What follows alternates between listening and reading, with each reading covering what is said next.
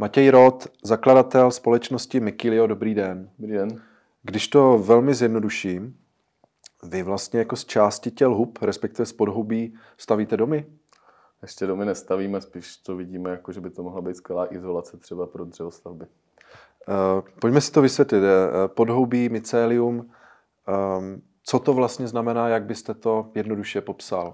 Tak asi úplně nejjednodušeji, vlastně, že všichni chodíme na houby, známe ty hříbky, ale to je něco podobného jako jablko u jabloně. To vlastní tělo té houby je skrytý v tom pod povrchem a připomíná hodně třeba takovou vatovitou strukturu, vlastně vytváří síť, která prorůstá celým tím. Jak jste na to ale přišli? Pochopil jsem, že jste teda i jako houbař, že se v tom trošku vyznáte, ale jak to téma vůbec, nebo tenhle potenciální materiál, nebo který se bude používat, nebo používá, jak vás to napadlo? Někdy tak 3 roky zpátky vlastně začaly probleskovat novinama články o tom, že na západě se začíná používat podhoubí jako docela zajímavý materiál ekologický, vlastně nahrazující nějakým způsobem plasty nebo polystyren. Četli jsme s Jakubem, vlastně s mým společníkem, tak jsme četli nějaký článek o tom, že jedna, myslím, že dánská nebo belgická firma, tak se věnuje tomu, že vyrábí rakve z toho podhoubí. Že je to jako super, že se to krásně rozloží rychle. No a tak nám to přišlo zajímavý, tak Jakub vzal nějaký tam prostě kus, co jsme tam měli, zkusil ho rozemlít a dát do formy, vlastně do mističky, a za 3 dny jsme měli misku na ovoce, ještě furt ji mám doma, takže úplně jako jsme si řekli, ježíš, to vypadá jako polystyren, to by mohlo být strašně zajímavý právě fakt to používat v těch dřevostavbách, a tak jsme na tom začali pracovat. No a kde se to teda hodí? Je to primárně stavebnictví, kdybyste popsal ten smysl toho, proč to vlastně děláte a kde se s tím setkáme? Tak v současné chvíli už vlastně děláme zakázkově interiéry, interiérové obklady, vlastně nějakým způsobem absorbéry zvukový, nebo difuzéry, takhle je to správně.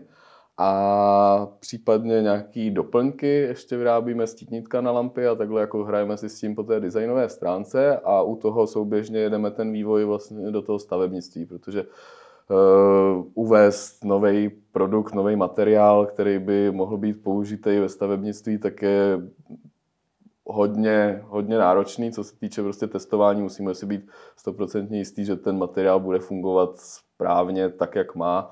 Že jo, nechcete mít něco, co by prostě fungovalo špatně, že jo. Je to docela složitý, hodně vědy zatím je, takže na to teďka se soustředíme, aby jsme vlastně do nějakých 5 let mohli uvést prostě hotový produkt. Takže teď je to jako spíš interiérová věc? Teď si hodně hrajeme s tím designem, vlastně, aby jsme to představili, ten materiál širší veřejnosti. Myslíme si, že to má smysl takhle. A ten dlouhodobější plán tedy je jaký vlastně? Jak s tím dál pracovat?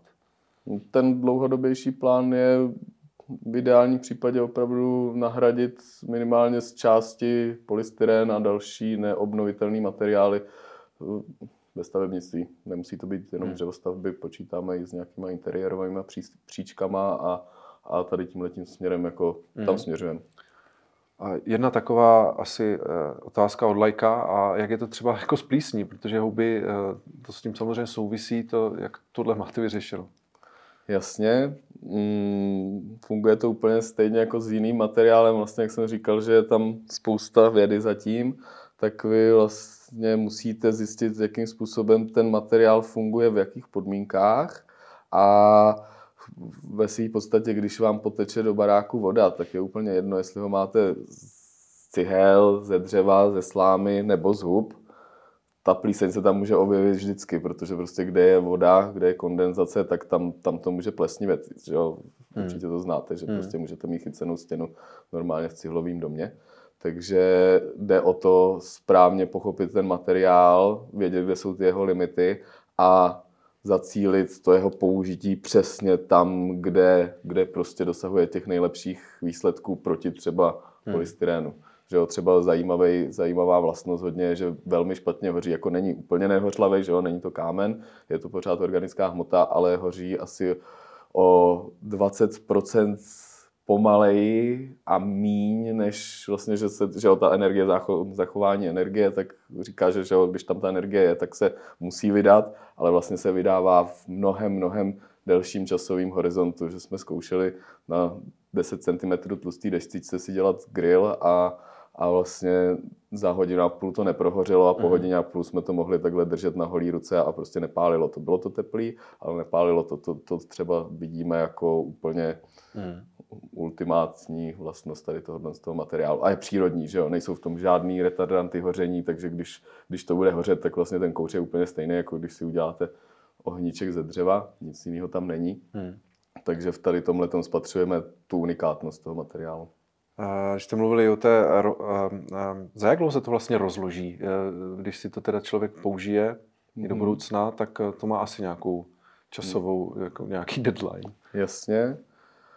Když to dáte do kompostu, jako zasypete to a bude to ve vlhku, tak tam to zdegraduje tak do měsíce, do dvou, už když byste to tam potom zase kopnul motikou, tak už byste to tam neviděl, ale když jsme to zkoušeli třeba nechat na dešti, tak tam to normálně rok a půl bylo, jako degradovalo to pomalu, rozpadalo se to, ale vydrželo to takhle dlouho vlastně, jako, a to bylo vystavené úplně vnějším podmínkám, třeba jako zkoušíme, že jo, máme to prostě na různých místech, aby jsme to pozorovali tak sami, jakože okometricky, jak se říká, a máme desku 3 roky danou pod balkónem a ty vůbec nic není, prostě je úplně v pořádku. Takže to vydrží několik let, jako dá se říct. Když by to bylo vystavený vlhku. Pokud to nebude vystavený vlhku, jakože kondenzaci vody, jo, vodní pára tomu nevadí, ale pokud by na tom stála voda, tak pak by to začalo degradovat. Takže proto, když jste říkal ty interiérové doplňky, tak to je věc, která vlastně by měla vydržet. V podstatě stejně dlouho jako dřevo. Jasně. Je to vlastně, chápu to správně, že ten důvod, proč jste to začali dělat, je nějaký ekologický aspekt nebo udržitelnost, to jsou témata, která prostě teď hýbou skoro každým biznisem. Je to i tak u vás?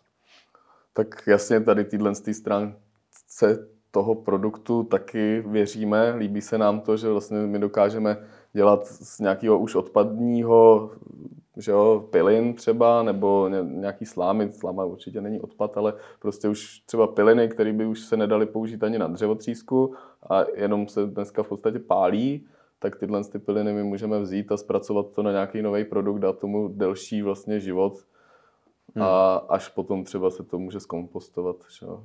Takže jako líbí se nám tady tato linka určitě jako hodně. Samozřejmě vidíme v tom i tu materiálovou krásu, že je to prostě krásný materiál, je to živý materiál, vyroste vám něco, je to jako dřevo, prostě bych to popsal. A ještě trošku lepší, protože vám to vyroste. Že jo, ten stůl třeba ze dřeva tak musíte vyrobit, nám vyroste. Jako vyroste, jak to myslíte? Jako vyroste jako do tvaru stolu, nebo jak to myslíte? Jasně, vypadá to tak, že my vlastně vezmeme substrát, což může být například piliny, ale umíme třeba zpracovávat kávovou sedlinu, nebo už umíme i papírek z recyklace sádrokartonu. Tady ten substrát vysterilizujeme nebo vypasterizujeme a potom tam dáme tu houbu. Ona ho proroste.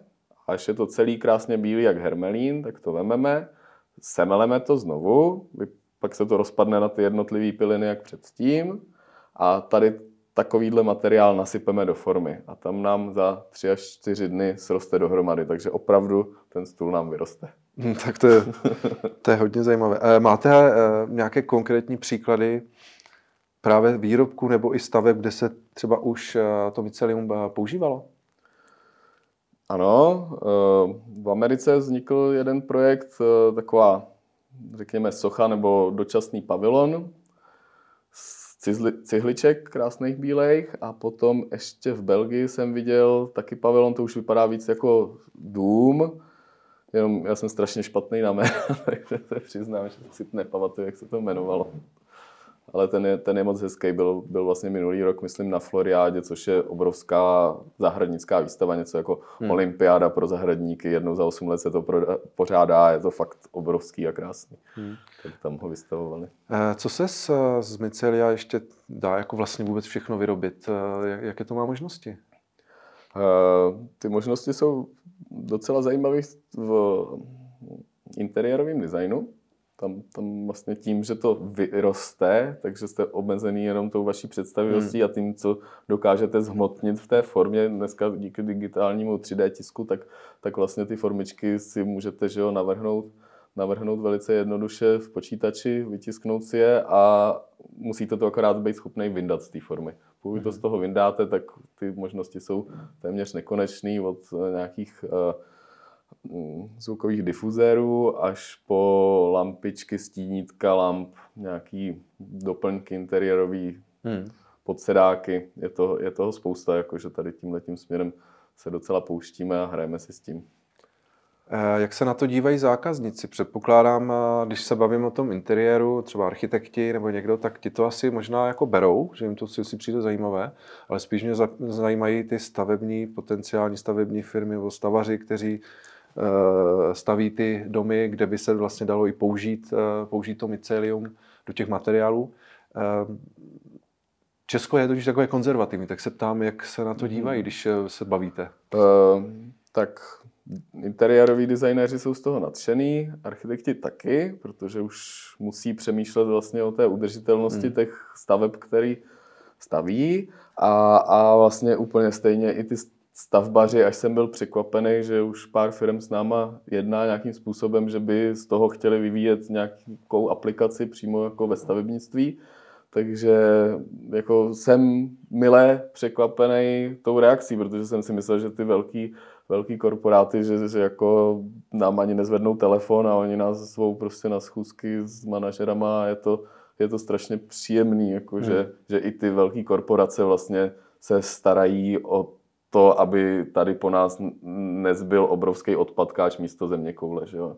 Aby jsme nepředali vlastně tu planetu úplně v příšerném stavu. A toho mycelia je jako dostatek, nebo respektive to záleží asi na tom, kolik toho... Jasně, úplně řeknu to takový bezrozměrný číslo. V Evropské unii za rok se vypěstuje 3 miliony tun podhoubí, z kterého se vypěstují žampiony, hlíva ústřičná a nějaký další jedlý houby. Takže ten proces je na tovární úrovni zvládnutý v neskutečných množstvích, takže tam... Aha. To bude fungovat. A když se bavíme o houbách, tak se bavíme prostě o všech houbách. To je úplně jedno, co je to za druh, nebo to má i nějaký takový jako rozdíly. Jsou tam určitě velký rozdíly, že jo? Jak jste zmiňoval tu plíseň, tak to je jako kdybych vás srovnal s kvasinkou, že to je stejný. Jo? To si řeknete, že není pro laika samozřejmě houba jako houba, ale ty rozdíly v té fyziologii jsou obrovský. A i vlastně ty houby, které používáme, tak jsou specifický, jak to říct, teďka mě nesmí poslouchat žádný systematici, já mi vemou titul. No, jedná se o, někdo to nazývá staročesky strašně hezky dřevobytné houby, ale dneska se jim říká houby s bílou plísní, nebo bílá hniloba dřeva, takhle. A oni mají to podhoubí velice pevný. Vlastně to je ta zajímavá vlastnost. Například třeba dřevomorka, tak ta to podhoubí vůbec nemá pevný, ta se rozpadá na jednotlivý vlákínka a ty pak lítají vzduchem, že jo, a najednou vám to sežere barák. Tady to tak není. Tyhle ty houby vlastně se rozmnožují jenom sporama, které vzniknou na těch plodnicích, vlastně na těch hříbcích a musí dvě spory se potkat, že jo, aby vyrostlo nový individuum. Takže i to naše podhoubí je víceméně sterilní. Tam se nemůže stát to, že by vám třeba z toho vyrostla nová houba. Jo. A je teda nějaký druh, který jako je lepší a naopak, který je špatný? Nejlepší asi, co teďka používáme, tak je lesklokorka, nebo možná někteří lidi budou znát rejši, vlastně taková ta zdravá čínská houba. Tato podhoubí má, to je skoro jak šutr. A potom je ještě několik druhů, dá se používat i hlíva, ale ta hlíva už ho má takový víc vatovější, vlastně si to může člověk představit. No a naopak ty, který jako se nedoporučují? Tak to je třeba zrovna ta dřevomorka, to vlastně vám dělá prach z toho dřeva, že? Takže tam vůbec to pevný není. Vy jste říkal, že jste potěšen tím zájmem i u těch velkých, řekněme, korporací stavebních, že je to zajímá tady tenhle nový materiál. Znamená to, že ten zájem o ten váš biznis roste? Dá se říct, že rostete i, řekněme, co se týká nějakého hospodářského výsledku? Určitě, samozřejmě jsme startup, takže furt jsme jako na začátku, ty objemy nejsou nějaký horentní, ale vidíme, že vlastně to pomalinku roste a myslím si, že úplně jako takhle je to pro nás dobře, že jo, kdyby najednou přišel někdo a že toho chce prostě ty 3 miliony tun, tak bychom asi trošku z toho byli nervózní, ale že nám to tak jako organicky roste, furt se to zvětšuje, jo. Samozřejmě na ten rozvoj, další rozvoj potřebujete peníze nebo investice. Pochopil jsem, že spolupracujete se skupinou Progressus. Jak ta spolupráce funguje? Oni vás koupili nebo jak byste to popsal ten vztah? Vlastně dovolili nám, dali nám investici na to, aby jsme mohli začít fungovat jako firma. Vlastně jsme v tom spolu a jako musím říct, že se o nás fakt hezky starají. Je to jako úplně super, celý ten tým v Progressusu, jako jsem z toho nadšený. A uvažujete i o nějakých dalších, jako třeba investorech? Teď samozřejmě sám jste se nazval, nebo že jste startupisty, nebo máte startup a investoři teď hledají další možnosti, kam by mohli investovat, tak přemýšlíte i takhle? Samozřejmě člověk ty prostředky hledá, jak to jde, že jo, jako určitě, ale tu část vlastně řeší Lukáš Foral, CEO Progressusu, takže já jsem přes ty houby, on je přes ty peníze. Dobře, a ještě poslední věc, co další plány? Chci se zeptat třeba na nějakou expanzi do zahraničí. Vy jste zmiňoval, že vás inspirovalo Belgie nebo Holandsko, už se to nepamatuju, něco v USA už je. Takže nějaká konkurence na světě evidentně je, jasně. Ale jak se díváte na takový krok?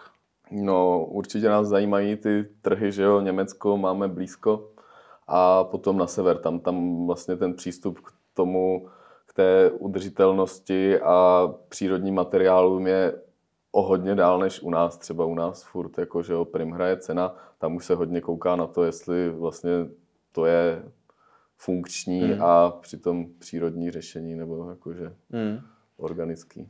Dobře, tak já vám přeju, ať zaujmete i ten zahraniční trh. To byl Matěj Roth ze společnosti Mycelio. Děkuji za rozhovor. Taky děkuji.